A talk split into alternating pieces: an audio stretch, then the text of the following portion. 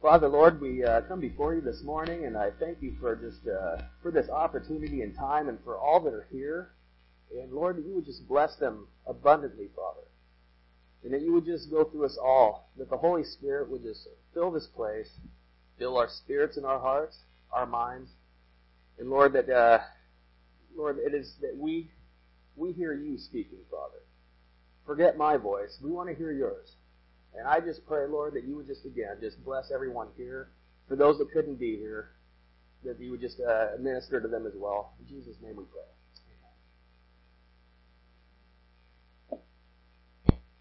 So in 1 Peter chapter 4, I'm just going to kind of go through real quick what we went over last time.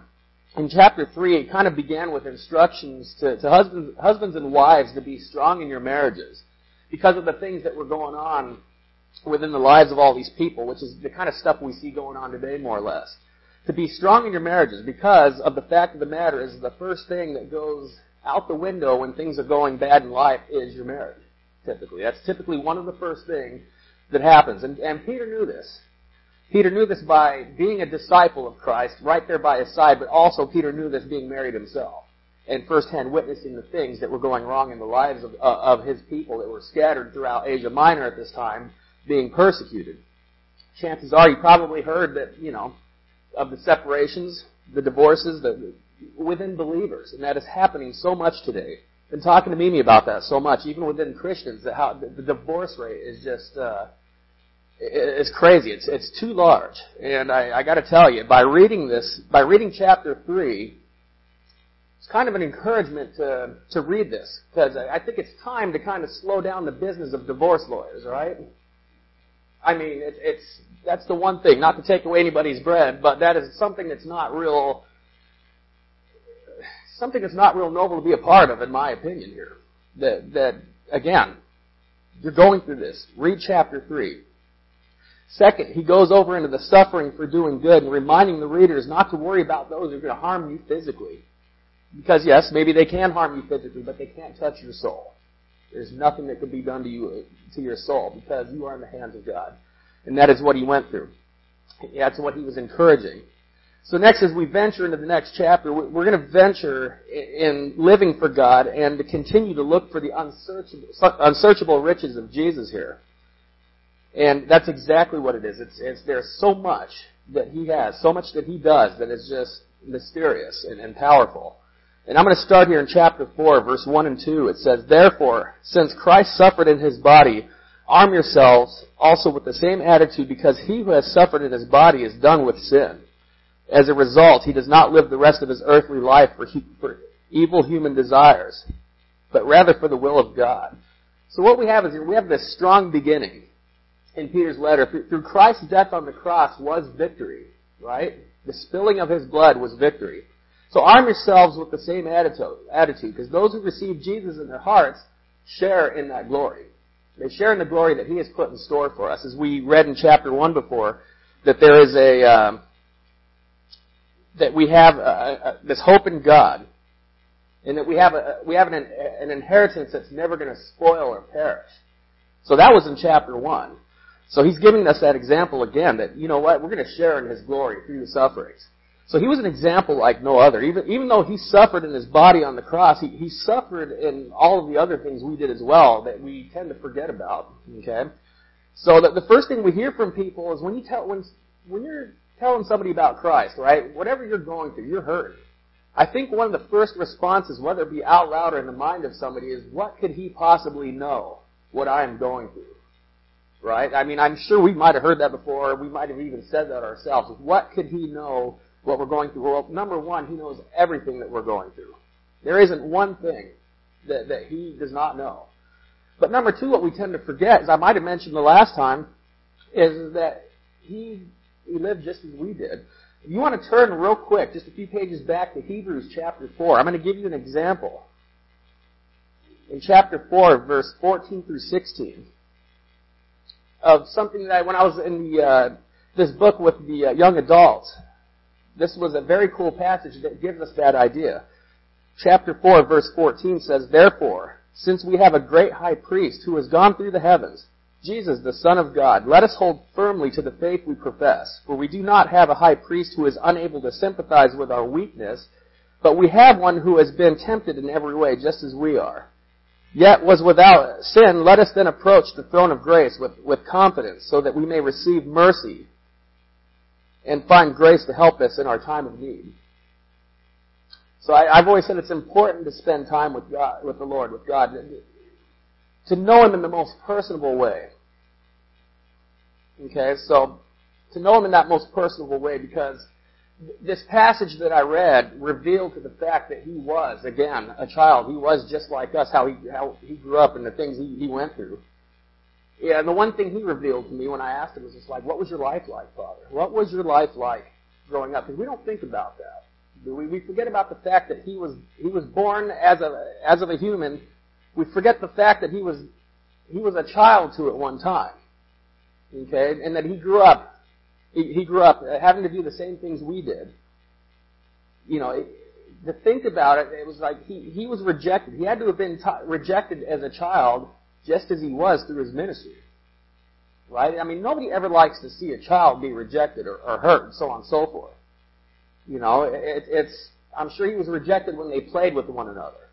Um, you know how kids can be, you know, sometimes. It, it, they could be harsh, and I'm sure that I just know he's been through this. And we forget these things. We don't think about these things sometimes. Something he revealed to me through, through my own personal prayer and time spent with him is that it's very, very important to know him and to remember what, what he went through. But the cool thing is, is that even as a child, his heart was the same. Right? His heart was exactly the same as a child as he was as, as his older age showing the love and the unconditional love. And it's easy to tell because a lot of how we are is due to what, what we went through as children. I, I can't tell you how many times I've heard that I'm this way because of how I was raised. I am this way because of what I went through. My parents did this, my parents did that, and it, it, and it's a reflection of what we become. And, and so it's because of what I went through is, is the reason, is what you hear a lot of times. Christ is the same forever today. You know, yesterday, forever, the same. He's the same. He never changed. So, really what, what it comes down to is he came, he came for us when no one else cares, or when no one else cared. When we weren't wanted. Which, which those traits of people are acted out in sin, which he came to defeat on the cross.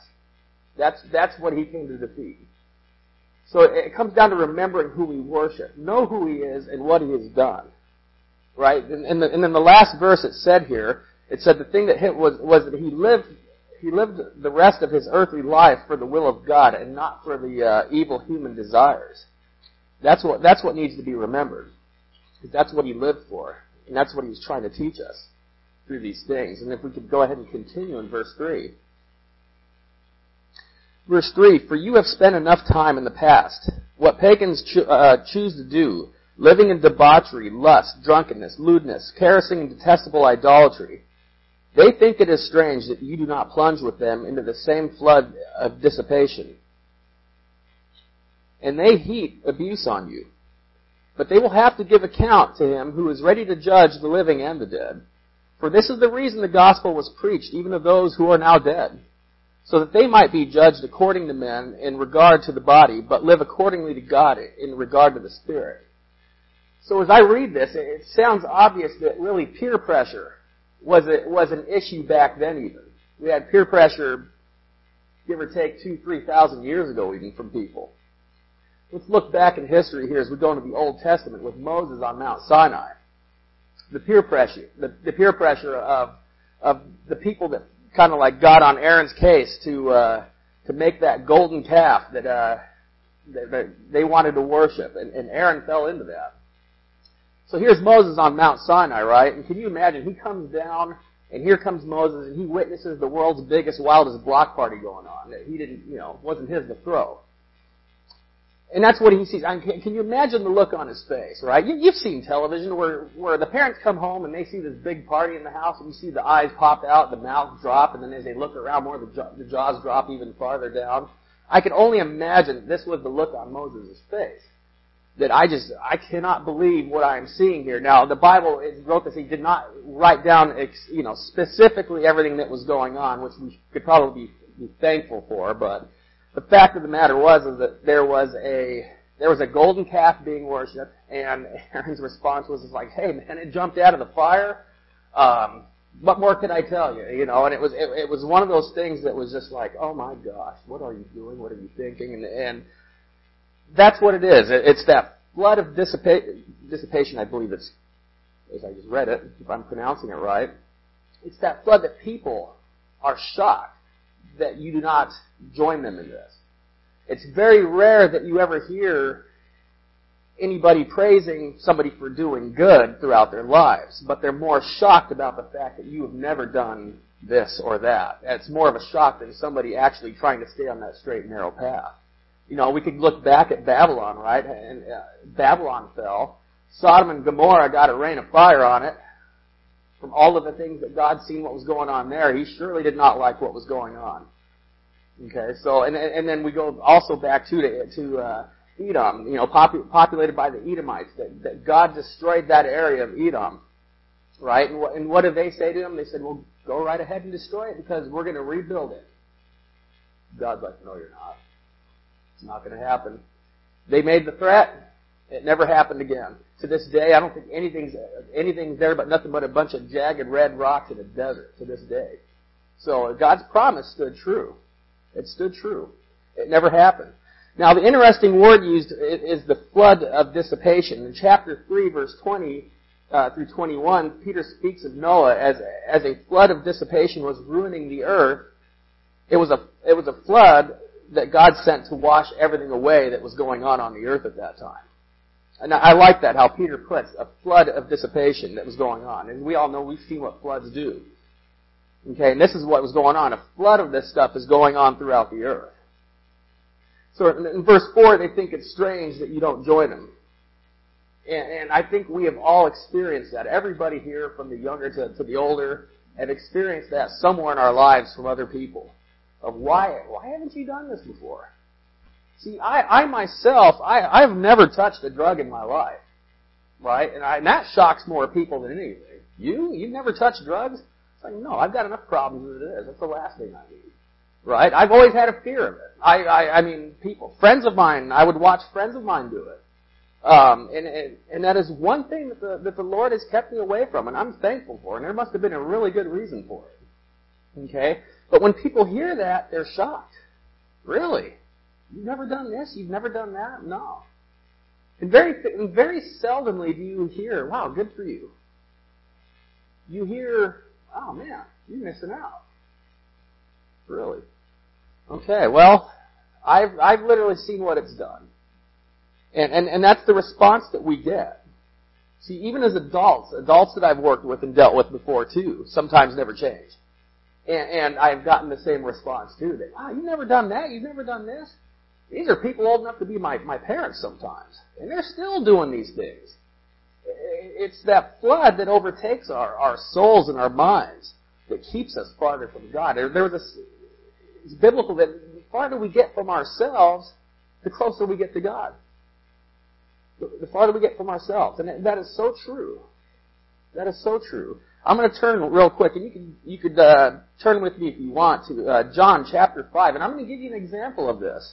John chapter five. I just went through this with the high school not too long ago. Chapter five, verse one through nine. There was a healing at the pool.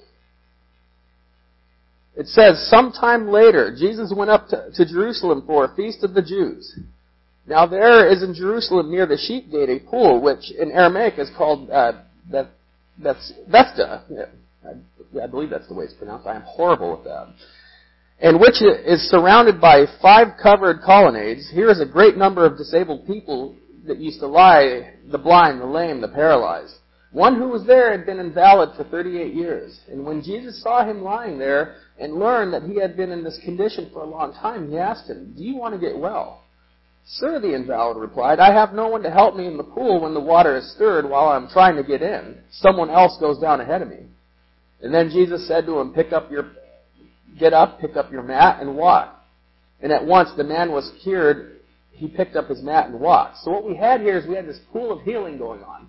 And what would, what would happen is in this particular pool, an angel of the Lord would come down and stir the water of this pool. And then whoever was next in line to be healed would go down into this pool and, and then were miraculously healed through this. And as we read here, Jesus was kind of shocked at the fact that this guy had been sitting here for, for years in the, in the same spot, but never made his way to get, to get to that pool to be healed. He knew that. He knew all things as he witnesses. He came and seen this. And Jesus himself questioned it. Why? Why have you not, why have you not tried to heal yourself? I mean, it was what, 30, 38 years he'd been in this condition, it said? That's a long time. I think time goes a little slower when you're living in this kind of condition, if you will. Right? So this must have been a hard, this must have been a hard one for him. So as I'm going to jump into verse 13 and 14, Jesus gave him a specific instruction here which really makes sense. It says, the man who was healed had no idea who it was, for Jesus had slipped away into the crowd that was there. Later Jesus found him at the temple and said to him, See, you are well again. Stop sinning or something worse may happen to you. The man went away and told the Jews that it was the, that it was Jesus who made him well, because the Pharisees at this time were wanting to jump his case about healing on the Sabbath, or the fact that this guy actually picked up his mat on the Sabbath and, and took it with him, which was a, a big thing that the Pharisees uh, looked at as a big no-no, right? Jesus gave him an important instruction: stop sinning, stop sinning in this, because it will eventually it will eventually kill you. And, and, I, and I, I fear of our stubborn ways and in between the works of the enemy that we get caught up in, in the things that we, that we want to do, that, that, that at times we're addicted to, that will one day take its toll on us. And this is what happened to this guy. Jesus knew it. He didn't flat out say, like, you know, hey, carry on, you know, you'll be fine. No, he said stop, or else it will eventually kill you. And, and I, I think that was an important message to all as we, as we want to continue in the things that we do that hurt us. Right? And it's, it's, it's, it's our stubbornness. It's ourselves, within ourselves that we look at, that we just don't want to let go. And, and that is, that is a dangerous place to be, and, and, and, and the Lord knows that. He knows that. And that's why these, that's why these epistles, these letters of encouragement were sent. And that's why they were, they were brought out to you, to us, from the apostles that were firsthand right there next to our Lord to witness firsthand of everything that he did and said. And then passed on to us, and for us to pass on to others. As I mentioned before to others that, that you know, sometimes the sins of the parents that the kids gets passed on to the kids and so on and so forth. And it is, it is very important for, for the parents and, and even grandparents to be the examples and, and to be strong, strong for the kids because is we have such black and white going on in our in our world. It seems to me at times like sometimes the darker side is forcing its way more into the light because more people are falling into this flood of dissipation that Peter is referring to. We must we must walk from this. We must run from it. Run to the light is what he's saying. It, it's it's important, even for us adults. It could happen to any of us in verse 7. Now, this is, in verse 7 through 11 is, heavy here. Verse 7 through 11, the end of all things is near. Therefore, be clear-minded and self-controlled so that you can pray. Above all, love each other deeply because love covers a multitude of sins. Offer hospitality one without another without grumbling. Each one should use whatever gift he has received to serve others, faithfully administering God's grace in its various forms. If anyone speaks, he should, he should do it as, a, as one speaking the very words of God. If anyone serves, he should do it with the strength God provides, so that in all things God may be praised through Jesus Christ. To him be the, the glory and the power forever and ever. Amen, he says. And really, he could have stopped there, but he doesn't. Right? But I, I highlighted this Right? So he, here's a reminder of something to think about. The, the end of all things are near. And then he kind of gives off the list of things to do, right? He gives off the list of things to do from 7 to 11 here. Now, there's been the questions and surveys throughout the years given to people, what would you do if you knew you were going to be gone tomorrow or the next week or last days, right? And I've heard so many different things. It's almost like the, uh, the famous bucket list. You know, what what are you going to do? And, and and everybody had something different. You know, I'm going to jump out of an airplane. I'm going to do all the things I never you know got to do before. But really, the important thing is it's, it's like loving one another deeply. I think the the one thing you hear most, whether it's from believers or not, is I need to get a hold of those that I didn't get a chance to say I love you to, or to make the wrong things right. Okay, because again, as Peter said, the end of all things is near. It wasn't more, more or less a prediction of what's coming in the book of Revelations, which it might have been, but for Peter himself, he knew that all things were near for him. He knows that all things are near for us. No matter how old we are. We forget that when we wake up sometimes, that we don't know when our last days are. And I've been speaking that a lot, and, and I'm, I'm sure a lot of people look at that and think like, oh gosh, what's going to happen to you? Do you have some sort of bad thoughts? And now it's not the case. The reason I say that is because of what I have seen over the years from people like people in my family, people I have worked with, people that I care about, within a matter of seconds are gone. Unexpectedly, unknowingly, stricken with disease, car accidents, murders, all the sins that we see here that are going on in the world are happening right before our very eyes within a matter of seconds. You want a bucket list? Well, Peter just gave it to us right now. okay, very important. 7 through 11. I highlighted that whole passage. Now, this is something I just started doing in my Bible. I've never been one to highlight things before, but I, as of recently I've been. And the reason being is because there are certain passages that have hit me so hard that I do it for a reason. It's to be memorized, right? And he said that, you know, in, in Hebrews that, uh, you know, ever the things are not to be put on the tablets, right? That, that you read about, but put, the tablets are going to be on your heart. And that is what I. That's why I started to highlight these things, is because they're the things to be memorized, the things to be followed. Okay, so I, I started highlighting things. I, I highlighted this whole thing. Right? And, and, and through this, verse 11, if anyone speaks, he should do as one speaking the words of God. See, just recently I went to, uh, back in March, you know, I've been going to pastors' conferences over the past few years out in Tucson, which is held over the, a very large Calvary Chapel church, and uh, a lot of the uh, a lot of the uh, Calvary Chapel pastors from around the country come in and speak, and a lot of these guys are veterans that have been doing this from anywhere from 20 to 40 some years. And so I, I I learn something new every time, which is which is great. This is why I go there. I don't just go there for my own personal recharging of the batteries. I mean, yes, it is part of what needs to be done. But it was almost as if Moses, when he went up to the mountain, he just he went up there to bring something back to the people. Right? He, he brought back he brought back because God had spoken to him. Right? And, and that's that's why I went. Uh, it's very important, and and my memory is horrible. That's why I buy the CDs and the and the uh, and the DVDs as well because I have to watch them again. And every time I do, everything starts to refresh. Everything starts to come back. And, and, it brings a comfort of things that we hear over and over. That's why we have the Bible. Do we just read it once and close it and put it in a vault? No. That's the last thing we could ever do. It's here for us to continue to read, to be reminded. We continue to come here to follow these things and, and, and to learn. It would be like me going there and basically coming back and just not, you know, not sharing anything. The one thing I did learn, as it, as it said right here, is, is he should do as, as one speaking the words of God. There was this one pastor that was talking about uh, Chuck Smith, who who was the founder of Calvary Chapels. He was actually there. He, he's been he's been uh, pastoring for I believe 50 years. And the one thing that he was talking about was the fact that he would, when he's speaking to Chuck, he, he wants to ask him a personal question that he wants his opinion on. And Chuck's response always is, well, the Word of God says, and then he's just like, well, wait, I want to hear your opinion. He's like, well, this is what the Bible says, and he would, he just kind of kept pushing him and pushing him. Chuck would not give his personal opinion. And I kind of learned something from that, that was like, well, that's, that's smart. Right? That, that, that, that's pretty smart because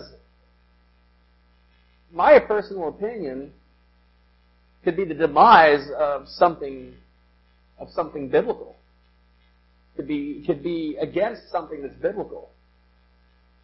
So the, the one thing that I think that was, that was the message here was the fact that, that after all of these years, pastoring for 50 years or, or however long, learning to quote nothing but the Word of God because the Word of God is perfect.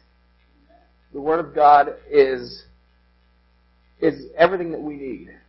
Right? As I mentioned, I remember doing a, uh, I remember being up here a while back, and I used, I used Dennis uh, Morgan here as an example. You weren't here for this. I remember that. Uh, Dennis is, a, is an airline pilot. And you can correct me if I'm wrong, but to my knowledge, an airline pilot refers a lot of his ga- to his gauges, if I'm, if I'm correct, right? They more or less really refer to their gauges on what, where they're going and what they're doing. Well, this is our gauge right here.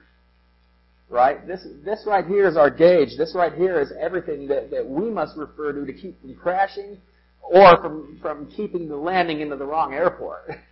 right? So, amen to that. And that is it. The Word of God, perfect. Perfectly put.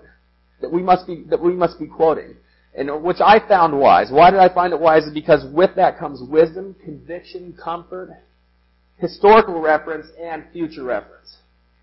Nothing to do with what I think or with what anybody thinks.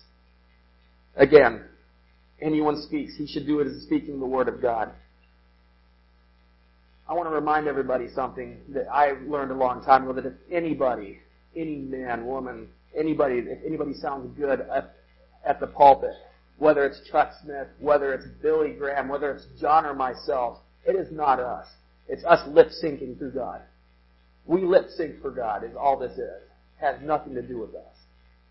That's all it is. We lip sync for Him. If anybody sounds good, that's the reason. I just want to remind everybody of that.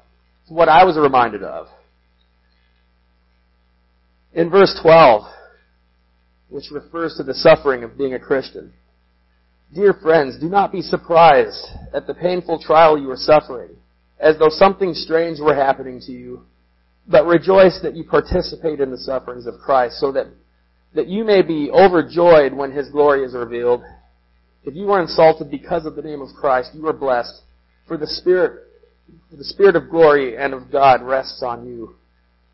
If you suffer, it should not be as of a murderer or a thief or any other kind of criminal or even as a meddler. However, if you suffer as a Christian, do not be ashamed, but praise God that you bear the name. For it is time for judgment to begin with the family of God, and if it begins with us, what will, what will the outcome be for those who do not obey the gospel of God? And if it is hard for the righteous to be saved, what will become of the ungodly and of the sinner? So then those who suffer according to God's will should commit themselves to their faithful Creator and continue to do good. So I guess what Peter is saying here is, is we all have a tendency at times to say, why, why me, God? Why me? Why do I, why do I go through this? Well, we have been given some, some references in the past here. We heard Paul's version of, Rome, of Romans chapter 5 verse 3 and 4. To rejoice in our sufferings. For our sufferings brings perseverance and per- perseverance brings hope. That was, that was coming from Paul the apostle, the guy who pretty much has been through every kind of, uh, of suffering you can as a follower of Christ. James chapter 1 verse 2, consider it pure joy whenever you face trials of many kinds. Right? James 2, the half brother of Jesus. The guy that, the guy that growing up with Jesus was not close to his, to his own half brother here, but became a very strong disciple influence after the fact when Jesus presented himself to him. And even James himself died for the name of, for the name of God. And not because of the fact that he was his half brother, but because of the fact that he knew who he was and what he had to do. Consider it pure joy. Now as we read this and we think about this, and we think to ourselves like, wow, nobody in their right mind can do that. I mean, can I, who here really likes to get hurt? I didn't think anybody would raise their hands, so I, I figured I'd ask anyways, but, uh, nobody does. Nobody does. But it must, it has to be done. It has to be done. And I, I'm guilty of it. I've been guilty of it before, of uh, crying out, why me? Why this? Why that? And I continue to do it. And, and, but then I'm reminded when I open this book up, I'm reminded through those older and wiser than me that counsel of why it must be done. Of why it must be done. Okay, so Verse 15 brought up something interesting that if you suffer, it should not be as a murderer or a thief, which is a result of really paying for our actions. I was talking to Dave uh, in the back there earlier. Dave here does prison ministry every every other weekend, and he was speaking of some of the some of the men that he gets to talk to. That that man, they're just so for the Lord. But but what what got them there was through their suffering. It, it was what they had to go through that got them closer to the Lord. Because He's with us. He's with us even in the darkest places. And that's unfortunately where these guys are at right now. They're in prison, but man, right now they're on fire for the Lord.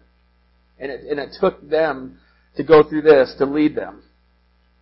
Right? See, it says don't be surprised. See, us believers at times, we're going to be attacked for no reason. I think we've experienced that too. And, Jesus refers to us as his sheep, and he is the good shepherd. I am the good shepherd, he says, and I lay my life down for the sheep. And, and, and the sheep are, if anybody's ever done any type of research on sheep, the, sheep are, are, are innocent animals, right? They're not the most intelligent, but they're innocent animals. You don't really typically hear of a story of, of a sheep viciously attacking something or someone. I think that would be that would be due to demonic possession, I suppose. But I, I have never yet once read or heard of such a thing. They are considered innocent, innocent and, and gentle creatures.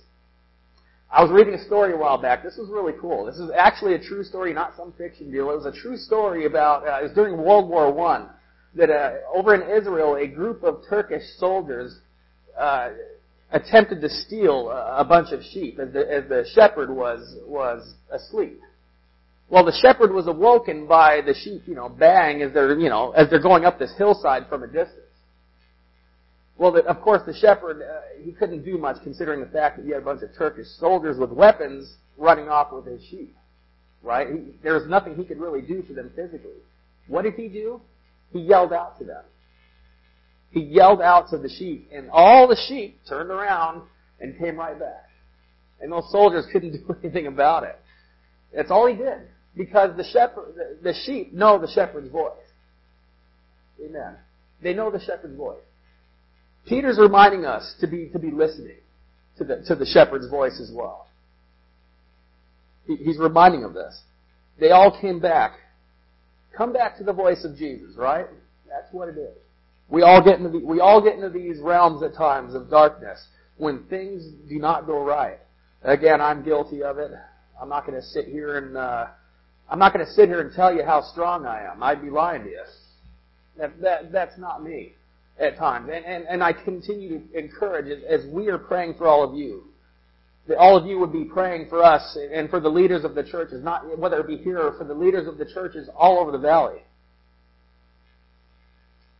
Why? Because at times we're the most we're the most open targets for attack. Satan does not like what goes on here. He does not like you hearing the Word of God. He does not like you reading it. He does not like anything that has to do with the light. And so therefore, Peter in his last days here sends this message of encouragement to us, to the people at this times, uh, uh, during these times which were passed down to us to continue, continue to be, to be walking with Him. Again, continue to pray for us. Because, again, that's, that's, that's what the enemy wants. He wants the death of, of the ones teaching and the ones encouraging. And, and, and we must be standing together and fighting together through prayer, through encouragement, through loving one another as he commanded. As he said in here, love each other deeply, because love covers a multitude of sins. Now, as, as a church family, it's easy with quarrels and certain things that go on to, to, to, to walk away from one another because of the fact that we might not be blood related. No, we might not be blood related, all of us, but we are heart related. We're soul related. Because even us blood related relatives that are going to be in heaven together, we're going to be there together nonetheless. We're not going to know any different. All we know is that we are of one family. That's the only thing we're going to know. That's the one thing that he is basically encouraging and letting us know to, to love one another deeply. because of that because of the multitude of sins that were covered. The multitude of sins that were covered were through through a, uh, the loss of, of every drop of blood that Jesus had to offer. That's that's what it is. That's what was the multitude that was covered through that. You know, he never said that being a follower of him is going to be easy, but because of the because of the world we live in, it's, it's not easy for the ones who don't follow him either. Right? I mean, I think at one time, at one time in our lives, we weren't we weren't following him. Right? And as we are, things aren't really even as we are, things aren't always perfect. But we forget what it was like when we when we weren't either. And how much more, as he said here, it's it's hard for the righteous to be saved, but what what will become of the ungodly and the sinner? It comes down to a double set a double set of torture is what it comes down to. And it's easy to walk away. We, we have an important task ahead of us. We have we have an important we have an, an important mission. Everybody here has a has a destiny of some of some sort in our lives. Some of us are some of us are teachers. Some of us are are evangelists and and, and mission oriented. Uh, some of us just serve in every in every multitude that we can, which is needed. All of that is what's needed to complete complete of what a church is. The living stones, which are the people, which are every one of us is what is what is needed to complete what the church is. Is the church again, the church is not the setting or the building. The church is the people. And the important thing I think what what's being taught here is the fact that that do people come to church or are people are the are the church? I think there's a difference between that. The people that just go to church and then there's people that are the church. And, and that's what we need to be remembering too, is, is that we are, we are to be the church. Through this conclusion, when, when we read these letters from the disciples, we sometimes forget that most of these, these letters that we read from Paul, James, Peter, uh, John also, all of these were pretty much were written in, were written in prison. I think we forget that. And how encouraging it is to be able to read such things and be like, wow, this is really cool, but then we forget, oh man, this guy was locked up. I mean, we have Paul the Apostle. I mean, this guy, all his letters are written throughout prison, throughout a prison time. And, and in the worst prisons you could ever imagine. You know, I mean, there was, I think there was one stint where he was in Rome under house arrest, right? Where he, him being a Roman citizen, he probably had a few perks, but he was, he was allowed a house to where he was kind of under house arrest where people could come and visit him. But when he wasn't there, he was chained to a Roman guard 24-7. He was always chained to a Roman guard. Knowing Paul, all, all the stuff that we read was written as he as he was chained to a guard. Knowing Paul, he probably preached to the guard that was right there chained to him. And, and I think that's forgotten. I think that's forgotten at times. And I, I wish I could have been. I wish I could have been one of the many flies on the wall. You know, there had to have been a few in those prisons. Um, to be able to to be able to witness this. I mean, these guys, either one of two things happen. They're, they're probably just like, oh, I can't wait for the next shift. Get, get this other guard in here now. I can't take anymore, right? I mean, that, that could have been one. Or number two, Paul made a difference into, into the lives of these guards that were, that he was chained to. Peter himself, in, in Peter's case, he knew what was coming. You know, he knew what was coming his way in prison. He knew that he was waiting execution, just as they all were. They weren't going to, they weren't going to be released and set out to, go ahead and do what they were going to do. Their time was sent there to suffer and then to die. And, Peter knew this. My time is short. That's typically what you'll hear a lot of it. My time is short. Peter just said it and again, the end of all things is near, and he was probably referring to himself because he knew that all things were near.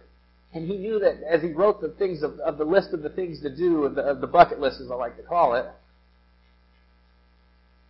he, this is all he had to offer was something to leave behind that was going to go out 2,000 years later for people to read and to follow. Jesus came and lived amongst people, and some some witnessed his suffering, and and some witnessed his glory after. Right? You have the handful of people that witnessed his death on the cross. You have the handful of wit- people that witnessed his his his rising, and and witnessed his miraculous healings and the miraculous things that he's done. The purpose of his letter was was letting us know what he experienced through Jesus himself. This was it. If there's anything, if there's any mystery to be unsolved or to be solved here of this, this is probably just one small one right there. It, it, it was, it was his experience that he learned through the Father. And as he suffered, he later ex- experienced glory. Right? And, and Jesus, he became a man and paid the price so that our trials and suffering would not be meaningless. That's it so that it would, it would not be meaningless. He came and lived amongst us. And he went through the things that we went through. We forget that. He had a childhood. You know, he, he, he, he had to work. He had, you know, he was a carpenter. And then at the age of 30, he began his ministry, which typically in the, in the Jewish culture, most rabbis or anybody in the, in the Jewish culture is not allowed to teach or basically do anything until the age of 30s when you're considered a younger man and able to do so. Interesting fact, right? Jesus, at the age of 30, started with his ministry and lasted for three years until his time was up. But look at how much he did over three years. Now, as I, as I, as I conclude and end this, there was a shirt in my closet here. Some guy met, uh, I want to say it was a couple years ago a, at a mother on Mother's Day in a restaurant parking lot. I, I think he went to a Calvary Chapel somewhere in the valley. He was he was talking to I think he was talking to Andy. Now now granted that none of us knew this guy. I don't know how we got to meet this guy, but he was a believer. And this guy he had a, he had a, a printing business where he printed out shirts. And if you want to see with your own eyes what the meaning of this chapter has to do with, is if you could see it right here. If everyone can see this. If everyone can see this. Now, when you see this, you think to yourself like, well, I mean, this is a pretty popular picture. But when you see this, you think like, wow, how perfect is it? How clear is this picture of who he was and how he was? And, and that when I see this, this guy that he's holding up is every one of us. At one way, or, or it's going to be at some time. This is every one of us.